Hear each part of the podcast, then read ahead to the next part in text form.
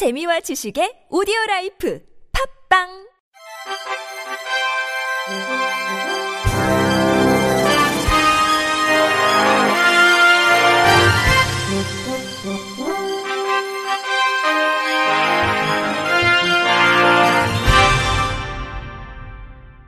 청취자 여러분 안녕하십니까? 칠월 십육일 월요일 케이비아이씨 뉴스입니다.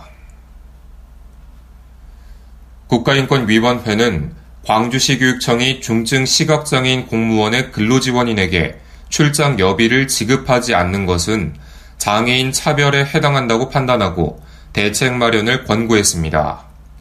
인권위에 따르면 초등학교 행정실에서 근무하는 전맹 시각장애인인 진정인은 출장 시에 장애인 당사자인 본인은 공무원 출장 여비를 받고 있지만 근로지원인에게는 해당 교육청이 출장 여비를 지급하지 않아 근로지원 서비스를 받지 못하고 있다며 인권위에 진정을 제기했습니다.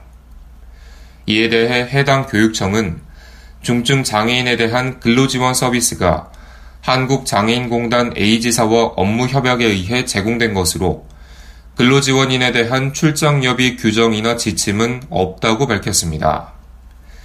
또한 공단 A지사로부터 업무시간 내 관내외 출장은 근로지원인의 통상적 일반적 업무 수행이므로 별도의 출장여비 지급이 필요 없다는 답변을 받았다고 덧붙였습니다. 반면 한국장애인공단 A지사는 공무원의 경우 근로지원인에 대한 여비 지급이 필요한 상황이 발생한다면 교육청에서 공무원 여비 규정에 따라 지급 가능할 것이라고 답변했습니다. 현재 장애인차별금지법은 장애인을 돕기 위한 목적에서 장애인을 대리 동행하는 자 역시 차별 행위의 판단 대상이 된다고 규정하고 있습니다. 이에 인권위는 근로지원인에게 여비를 지급하지 않는 것은 결과적으로 근로지원 서비스를 제한하는 것으로 합리적인 이유가 없는 차별 행위에 해당된다고 판단했습니다. 인권위는 교육감에게 향후 유사한 차별 행위가 발생하지 않도록 대책을 마련할 것을 권고하고 학교장에게는 장애인 근로지원인에게도 공무원 여비 규정에 따른 출장 여비를 지급할 것을 권고했습니다. 한국장애인고용공단이 경기도 내 기업에 채용된 장애인 운동선수들을 근로자로 인정하지 않아 논란이 된 가운데 비난 여론이 거세지자 결정을 번복했습니다.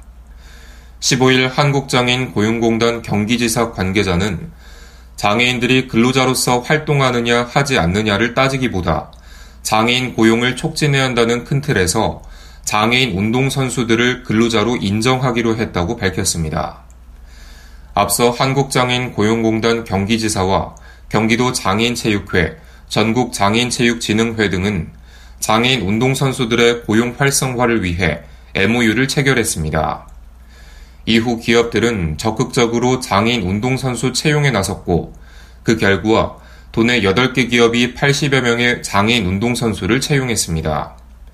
그러나 지난 오월 한국장애인고용공단 경기지사는 장애인 운동선수들의 근로 형태 및 사용자와의 종속관계가 애매하다는 이유로 장애인 운동선수들을 근로자로 인정할 수 없다고 밝히며 기업의 장애인 고용 부담금을 부과해 기업들의 거센 항의를 받았습니다. 이러한 내용이 언론을 통해 알려지며 공단을 비난하는 목소리가 높아졌고 결국 공단은 장애인 운동선수들을 다시 근로자로 인정하고 기업들에 부과됐던 장애인 고용 부담금도 철회하기로 했습니다. 한국시각장애인복지관은 오는 구월 삼십일까지 아이비케이 기업은행과 함께하는 시각장애인 독후감 대회 접수를 받습니다. 이번 대회는 한국시각장애인복지관이 선정한 도서를 읽은 시각장애인이라면 누구나 참가할 수 있습니다.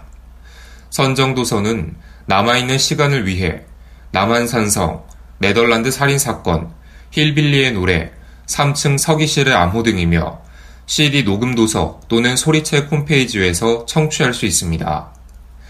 응모는 에이포 용지 이, 삼매, 원고지 일매 내외 또는 점자용지 육매 내외로 써서 전자우편과 우편, 방문 접수를 통해 접수하면 됩니다. 최종 수상자는 오는 시월 십구일 한국시각장애인복지관 홈페이지를 통해 발표하며 시상은 성인부와 학생부로 나누어 여섯 개 부문에서 총 여덟 명을 선정합니다. 속초 국제장애인영화제 조직위는 지난 십이 일 서울 한국교원단체 총연합회 회의실에서 이천십팔 국제장애인영화제 발대식 및 홍보대사 자문위원 위촉식을 진행했습니다. 이날 위촉식에서는 개그맨 표인봉 씨가 장애인영화제 조직위원회 조직부위원장으로 위촉되는 등 열여섯 명이 임명됐습니다. 또 오는 이십 일 마감하기로 했던 영화 공모전을 팔월 십일로 연장하기로 결정했습니다. 공모원의 심사위원장으로는 영화감독 권성국, 심사위원으로는 배우 양동근, 피디 김희정이 위촉됐습니다. 한편 이천십팔 제오 회 속초 국제장애인영화제는 오는 구월 칠일과 팔일 이틀간 속초 엑스포광장 특설무대에서 열립니다. 어게인이란 주제로 펼쳐지는 이번 영화제에서는 별도 상영관 부스를 설치해 영화제 공모작 및 수상작, 국내외 초청작 등을 상영합니다. 또 다양한 장애 이색체험과 오프라인 마켓, 글로벌 미디어 국제교류 부스 및 캘리그라피 작가들의 아름다운 멋글씨 축제도 함께 마련될 예정입니다. 경북안동 의료원이 최근 보건복지부에서 공모한 장애인 건강검진기관으로 지정돼 구월 중 본격 진료에 들어갑니다. 장애인 건강권법이 지난해 십이월 삼십일 시행되며 정부는 장애인 건강검진기관 지정을 위한 공모를 진행했습니다. 보건복지부 공모 결과 전국 여덟 곳 중 최고 점수로 안동의료원이 선정됐습니다. 안동의료원은 구월 안으로 수어 통역사를 두고 장애인 전용 주차구역, 출입구, 내부 이동 경로, 접수대, 화장실 등의 장애인을 위한 편의시설을 개선 보완하기로 했습니다. 아울러 청각장애인 및 발달장애인을 위한 서면 안내문 비치, 시각장애인을 위한 청각 안내 시스템 설치 등의 편의를 제공할 예정입니다.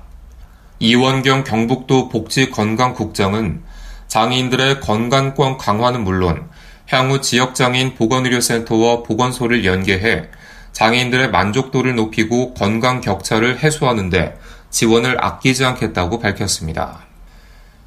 인천시 장애인체육회는 지난 이일부터 십사일까지 인천시 장애인 국민체육센터에서 장애학생 생존 수영 교실을 진행했습니다.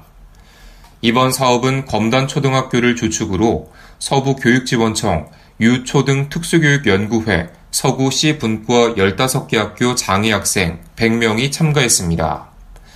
장애학생들의 원활한 교실 운영을 위해 아홉 명의 지도 강사와 각 학교 인솔 교사 등이 함께했으며 단체 이동을 위한 버스 계약 등 안전에도 각별한 주의를 기울였습니다.